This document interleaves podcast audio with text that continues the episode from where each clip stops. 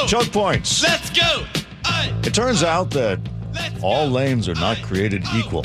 We have something called Fabulanes, which uh, usually is for fabulous, but actually this is an acronym, and Chris is going to explain it. Yes. FAB, F A B, is a freight and bus lane, not to be confused with a freight and transit lane. Which would be fat. Yeah, you can see how the acronym would work out there. Think South Lake Union Trolley. So we don't want to go there. So we're going with FAB. It's a lane that commercial trucks and buses can share to improve the overall flow of traffic. It may be better to say that uh, a fab lane is a transit lane that large trucks are allowed to get into. Chris Eves is the freight program lead for the Seattle Department of Transportation. His group plans to create a fab lane on Westlake Avenue along the west side of Lake Union, though he admits he's not even sure if this is a good idea. We're not 100% sure what we're going to get out of this. It's quite honest. Eves says there isn't a lot of data on whether these lanes work, and that's why this fab lane is an experiment, a one year pilot project to see what happens. Actual implementation is pretty thin on the ground. There are models that say this works, but rather than try and peanut butter this across the city, we want to see that it actually works and make sure that what we do is functional and beneficial. Chris also gave me the new uh, thought there of peanut buttering. I'd never heard that used as a verb, but that basically means instead of spreading this whole idea over the city, we're going to try it in one spot first. That's what peanut buttering is to him. Uh, so I'd never use that. So is the this qu- the smooth or crunchy? uh, it's definitely would be smooth. We we don't want to deal with crunchy. Uh, so why Westlake Avenue? Um, it seems like a spot where there isn't a ton of freight. But uh, so I asked project manager Brian Glass about that. There's a big industrial area along the ship canal on both sides, you know, on the Nickerson side and then over in the, the Fremont and Ballard side. In fact, I went over there yesterday and spent about a half an hour, and there are a lot of pretty sizable trucks that use that area. I guess I was, you know, kind of, I didn't quite realize the dynamics of that, and they're all trying to get to I 5 back and forth. And so that's what the idea is. And it's estimated that 26 to 30 large trucks use that corridor during peak hours, which are 9 a.m. to about 1 p.m., kind of when I was over there yesterday. The city also chose Westlake Avenue because it's the route for the number 40 Metro bus serving Fremont, Ballard, and up and around to Northgate, one of the busiest routes in the city. So while they're making improvements to the entire kind of transit corridor and putting in bus lanes along Westlake, they thought, okay, this might be a pretty good idea to, and a place to try the fab lane since we're making improvements there anyway. But Glass says you won't be seeing any trucks on Westlake Ave for a while. We're doing a lot more work than just Westlake. Uh, we're doing a lot of work as part of the Route 40 in downtown Fremont and downtown Ballard. Uh, there's a lot of utility work, sidewalks, bus zones, paving. Right now, we expect the work to be done near the end of 2025 or early 2026. And even then, big rigs might not be in the lane. We want to try it with maybe buses only at first and then add freight and see how it changes. We'll be doing a study for the three to month, six months period after the, the lanes go in. So to see how it operates. But for Eves, even though he's not quite sure this is going to work, there really is only one goal here. What we're trying to do is help both people and goods move more efficiently in our city. For this pilot project, large commercial trucks are considered freight vehicles over 26,000 pounds, so they could be any of your larger box trucks to, you know, the big rigs, the 18 wheelers that I saw down there yesterday. City's going to be working with the University of Washington to collect and analyze the data to see if this works or not. If it does, you might see other fab lanes. If it doesn't, you might never hear of it again. So they're going to strengthen these lanes. I noticed that uh, a few years back they they strengthened the uh, right lanes to handle the bigger buses because the blacktop was cracking under their weight. Yeah, I mean, and that's something I mean you see on the uh, the passes to primarily too in the right hand lane. You see where all the, they've made all the improvements there.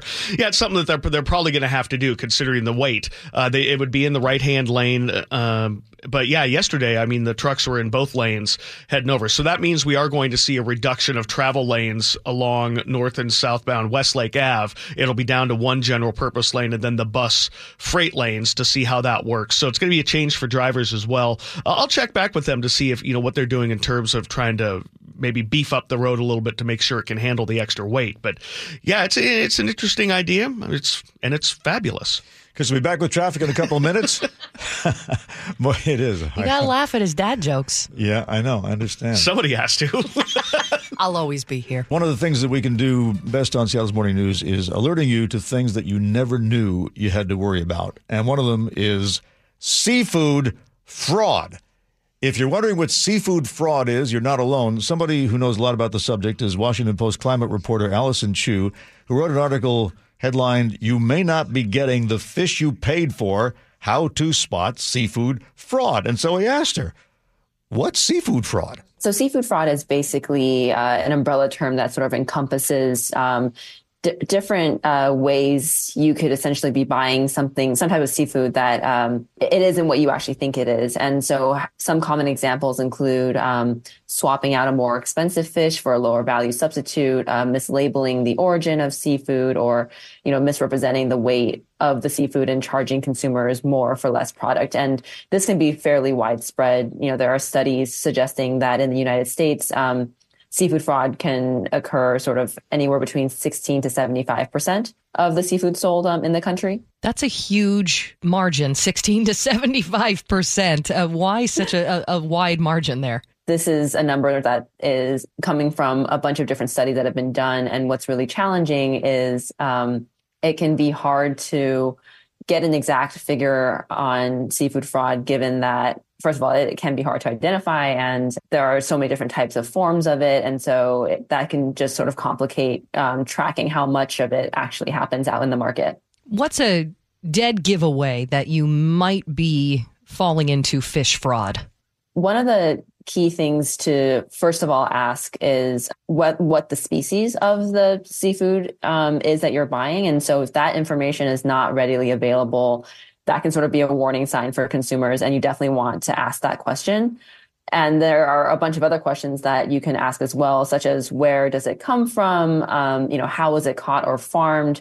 Um, how much does it cost? And is it certified by a sustainability program? And all of this information can sort of help you make a decision about whether what you're buying is is actually what it says it is. I'm skeptical that a supermarket clerk would know the answers to those questions. Are we talking about fishmongers for those questions or can I go to my local grocery store and ask the employee, "What species of fish is this?" and trust that answer? So generally speaking, the experts that I spoke with um, felt that uh, a fishmonger or someone you know working behind the counter um, of your, you know, the fresh seafood counter should know the answer to that question or should at least be able to find someone in the store who does.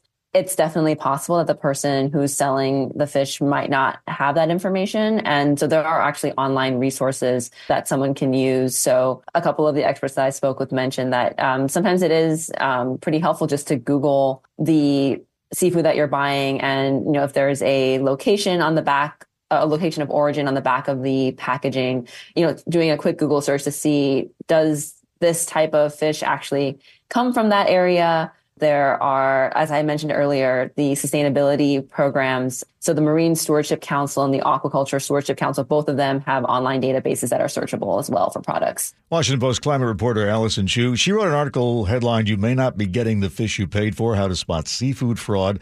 And one thing she mentions in the article is that if the packaging says the fish is from Alaska, you can usually trust that.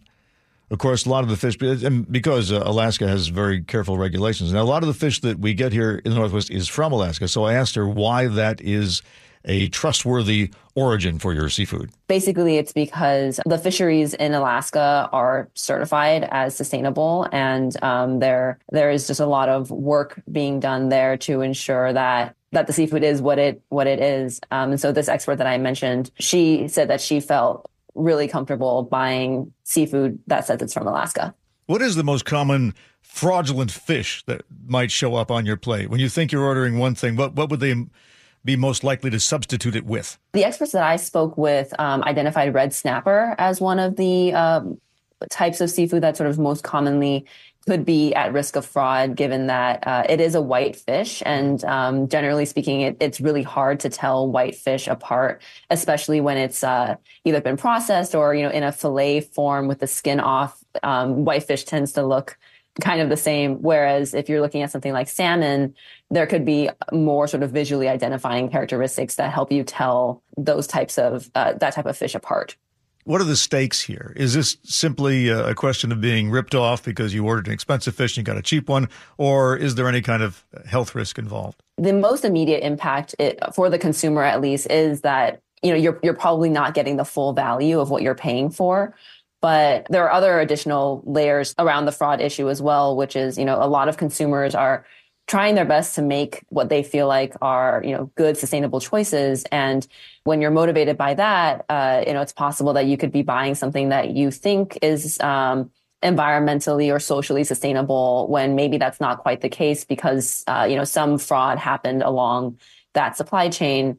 Um, and then as you mentioned there are some potential health issues as well um, if you're eating something that you know isn't what you originally intended to to buy Perhaps. I mean, I was just looking at your article too, where it says uh, a lot of the farmed salmon almost look like a, a, zebra stripe with more of the fatty layer in there, whereas wild salmon has a lot more muscle and therefore mm-hmm. less fat. So, yeah, if you think you're eating fish and being healthy and yet you're eating the fish with more fats in it, perhaps that's where it comes into play for your health. So, lots to read there. The article, You May Not Be Getting the Fish You Paid For How to Spot Seafood Fraud in the Washington Post. Thank you so much for joining us. Thank you so much for having me. And it's time for your daily dose of kindness now. It's brought to you by Heritage Homecraft. I'm going to bring in a little rock and roll for this one. Yeah,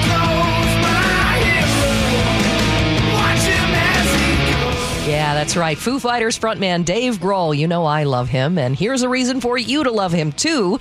He spent Super Bowl Sunday helping the homeless at a barbecue in Los Angeles. The Winter Feast is a regular commitment for the rocker.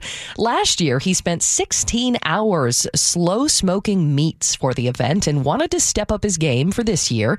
So on Super Bowl Sunday, Grohl and his friends spent 28 hours prepping, smoking, and serving about 1,800 people experiencing homelessness at the Woodlands Family Shelter in Woodland Hills, California. Speaking on the Hope the Mission YouTube channel, he had this to say. We've been making barbecue a long time using the smokers that we have. Usually we feed maybe like 300 people, maybe we get to 400 people but we're always trying to feed more. And so we came up with a plan that we were going to stuff 100 pork butts into both of our smokers. In a montage from the day uh, posted on Instagram, Grohl could be seen seasoning the meat before it was cooked, basting the pulled pork, then serving it up on sandwiches with potato salad on the side. He also managed to take time to talk to some amazed fans who were pleasantly surprised to see their chef of the day. What's up? How you doing? But you better be fan. Big fan. He's made a lot of food. He stayed up for like two days making this. My father's really big fan of you too. Oh yeah? Yeah. Thank you. Thank you very Thank you. much. How can you uh, It's amazing to meet you. Oh my goodness, I'd fall over if I ever got to meet him. And uh, his efforts were praised by fans on social media. One writing, "This is why Dave Grohl is one of the greatest rock stars ever."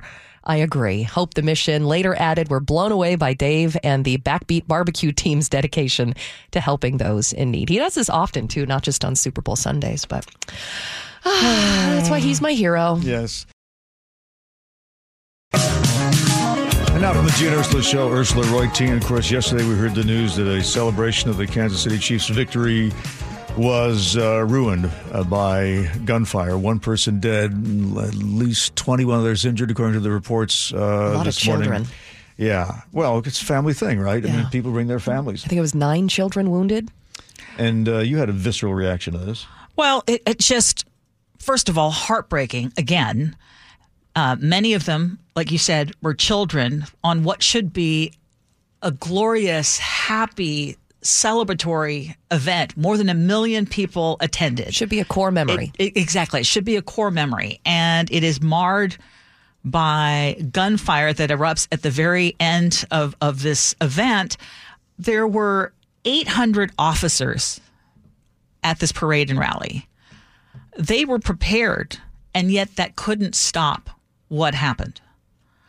And I, I, was struck when I was listening to the police chief of Kansas City saying at, at the end of her first press conference, she said, I want to make sure you all know this is not who we are. This is not who we are. Can, can you say that you can't anymore? say that anymore. You can't say that. This And- is America. I- exactly. And, and, and the thing that I was struck by is I posted about it on our Gee and Ursula Show Facebook page. Now, anytime I post something or Gee posts something, we get a lot of responses. And I just asked the simple question, what can we do? What, what else can be said? What can be done? It was maybe a half hour before we got some responses. And this morning I'm looking at it and it, it's as if I'm trying to interpret what's happening? Are we are do we care?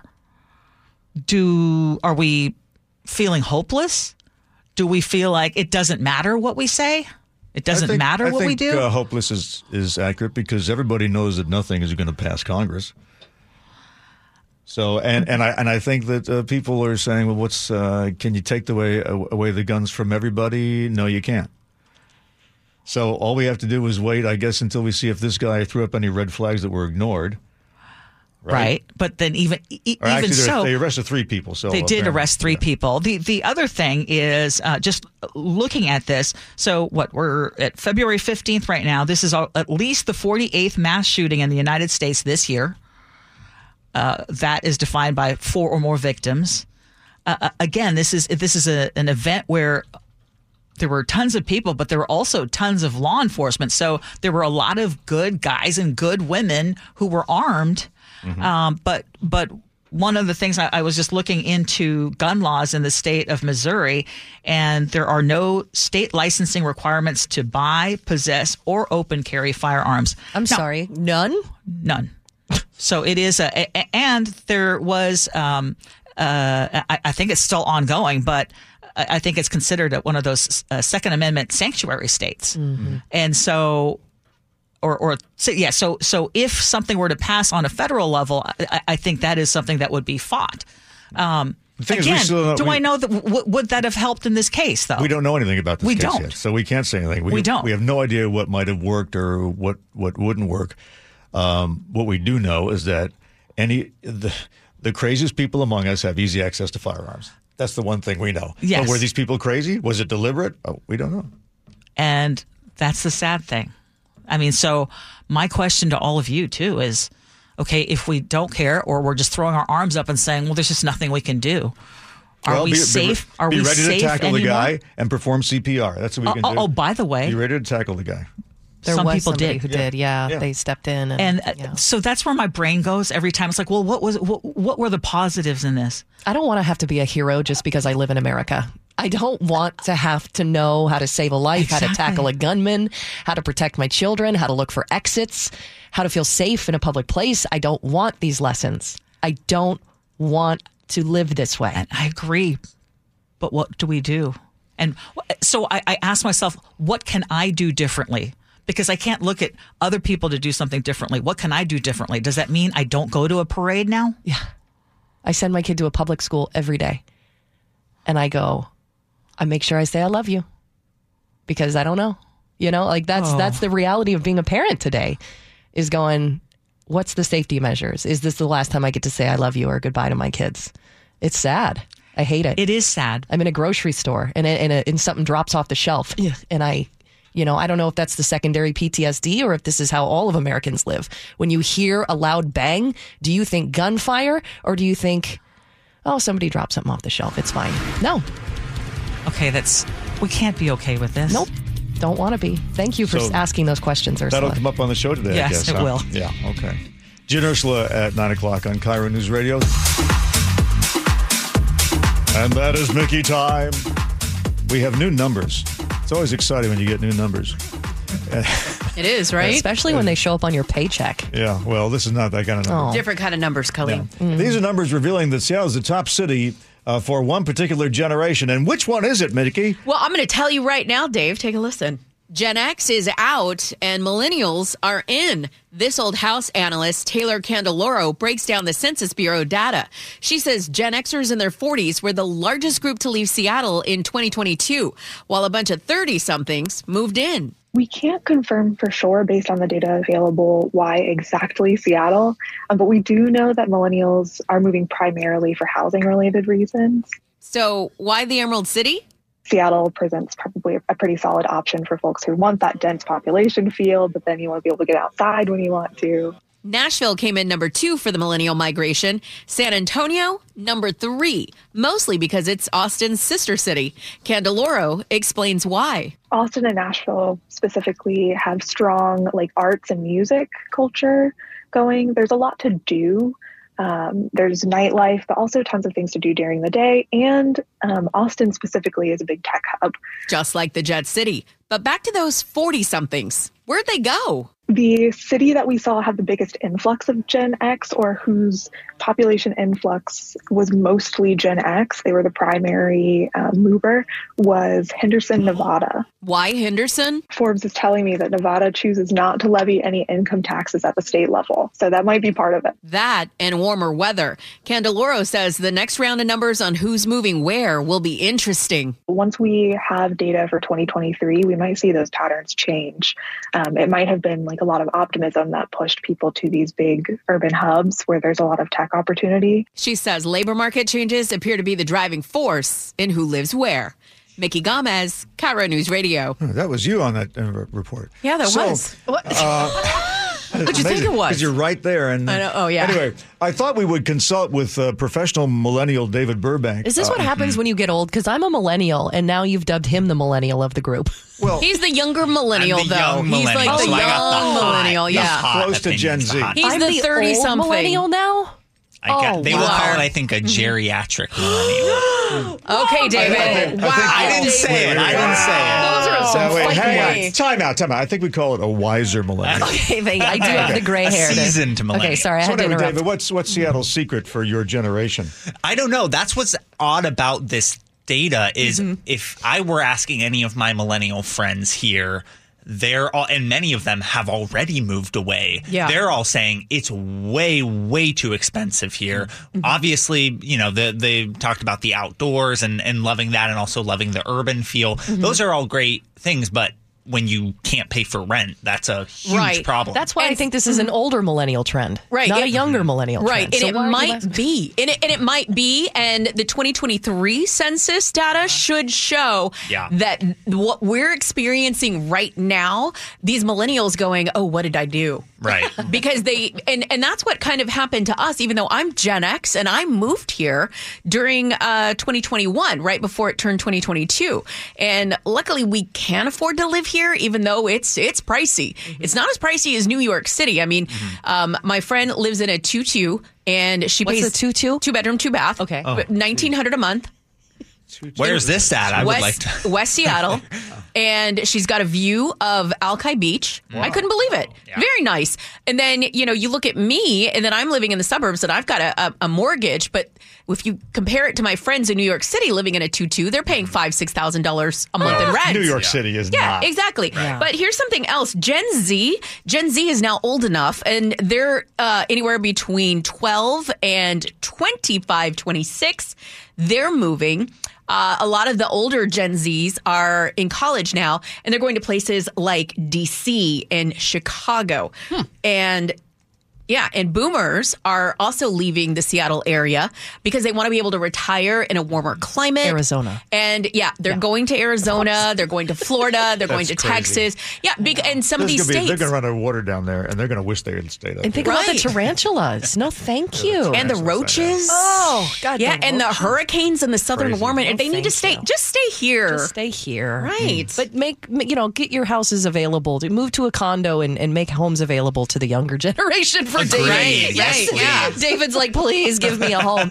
This this brings up. I, I I think there should be an adopt a grandchild program where if ah. you are a childless boomer in a house, good find idea. you know it could be like a matchmaking service where the, you will take care of them in their old age just as a child would, but then you get the house. That's a fantastic idea. Thank That you. is a great We're idea. creating. I think it comes because I never had a grandparent. Yeah, so we're doing that. No, we're doing that in in our garage. Actually, it's big enough, and we're having a contractor come in, and we're making it a small one one, You're putting your parents in the garage? and then we're going to rent it out. oh, I see. Oh, to younger. gen- Yeah, I love it. Yeah, love we're going to rent it out to some nurses, doctors who move into the area and only need to be here for a couple of months. Oh, got it. Because there's a Problem hospital solved. right down the street. Can you do that? Can you say only doctors allowed? well, we put it on a certain website and ah, I rent it, and it, and yeah, Okay. there you go. Interesting. We won't Thank discriminate. Becky. Only rich people get to live in our garage. Oh, stop it!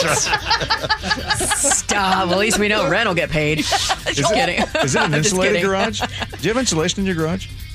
We're going to insulate it. I think he's talking to you, Colleen, though. I Oh, me? Yeah. Not yet, but I will. I knew it. Yeah. All right, I let's don't. get- Come I on. know. My garage is not fancy. Real garages don't have insulation, right, Chris? yeah. That is correct. Oh, and they oh, have stuff all over the place because that's where you throw everything. That's right. Looking for an early hint of spring? Well, you can find it currently at the Seattle Convention Center. KIRO News Radio's Paul Holden explains. Spring is coming early this year. Well, if you trust the knowledge and talents of Punxsutawney Phil, but the season is in full bloom this week at the Northwest Flower and Garden Festival. It is spring, two months early, and it is full of fragrance and flowers and tons of information. It's entertainment on an epic scale, but also you can actually get practical advice. There's so many experts under one roof. The theme, of course, is spring and is currently underway at the Seattle Convention Center. Attendees will be able to see some incredible garden displays, over 20 of them, and you will not be disappointed. I got to take a tour led by Mary Ann Benetti, a local gardening expert. There's lots to think about when planning a garden, and one small misstep could lead to a big disaster. Benetti tells me the foundation to a good garden is knowledge. Well, the research is important because if you fail, you will not want to keep gardening.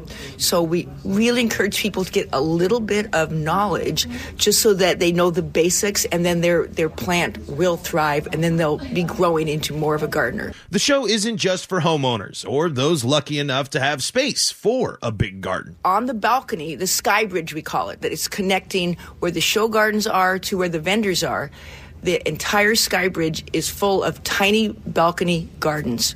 So you can, if you have just a tiny little balcony, you have ideas of how to style the balcony, what to grow on the balcony, beautiful plants for the balcony. And then we have house plant displays and what to grow indoors. And I think there's three of our show gardens that actually have either a greenhouse or a building that has indoor plants in it. Plus, dirt cheap ideas because you don't even need to buy a ticket to get educated. On Saturday, they're going to have experts at the convention center in the lobby giving free seminars to people on like how to grow hydrangeas, how to grow succulents.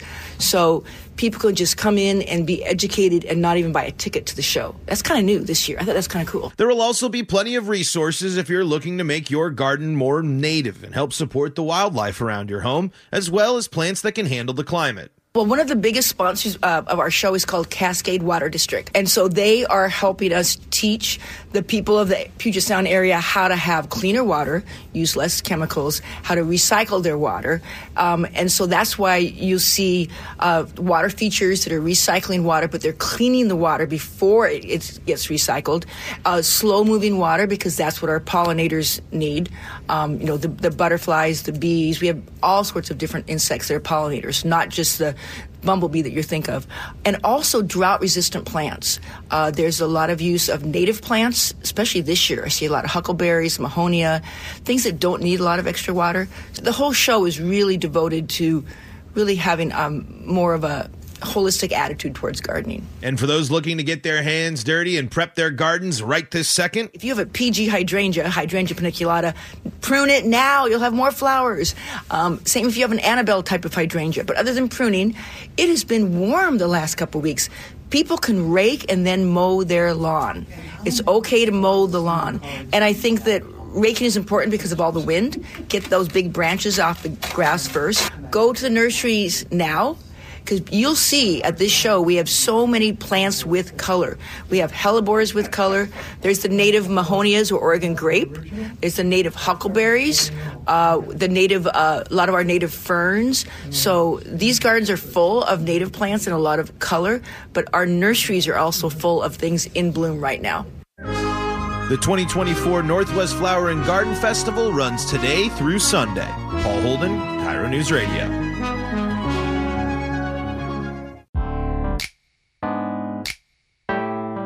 Thanks for listening to Seattle's Morning News, the podcast. I'm Dave Ross. And I'm Colleen O'Brien. You can find our podcast weekday mornings right at 9:30. And if you subscribe, you'll never miss the daily dose of kindness.